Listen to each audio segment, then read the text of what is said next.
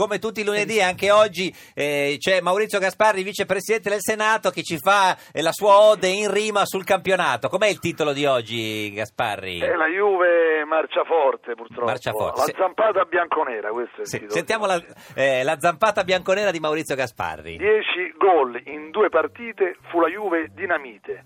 Fa saltare le altre difese realizzando grandi imprese.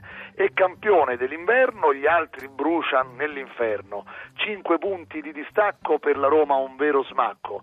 Doria e Napoli pimpanti hanno fatto un passo avanti. Volti scuri e nervi tesi per le squadre milanesi. Il Giron finì d'andata e la Juve è già scappata. Per adesso il risultato sembra netto e ben marcato.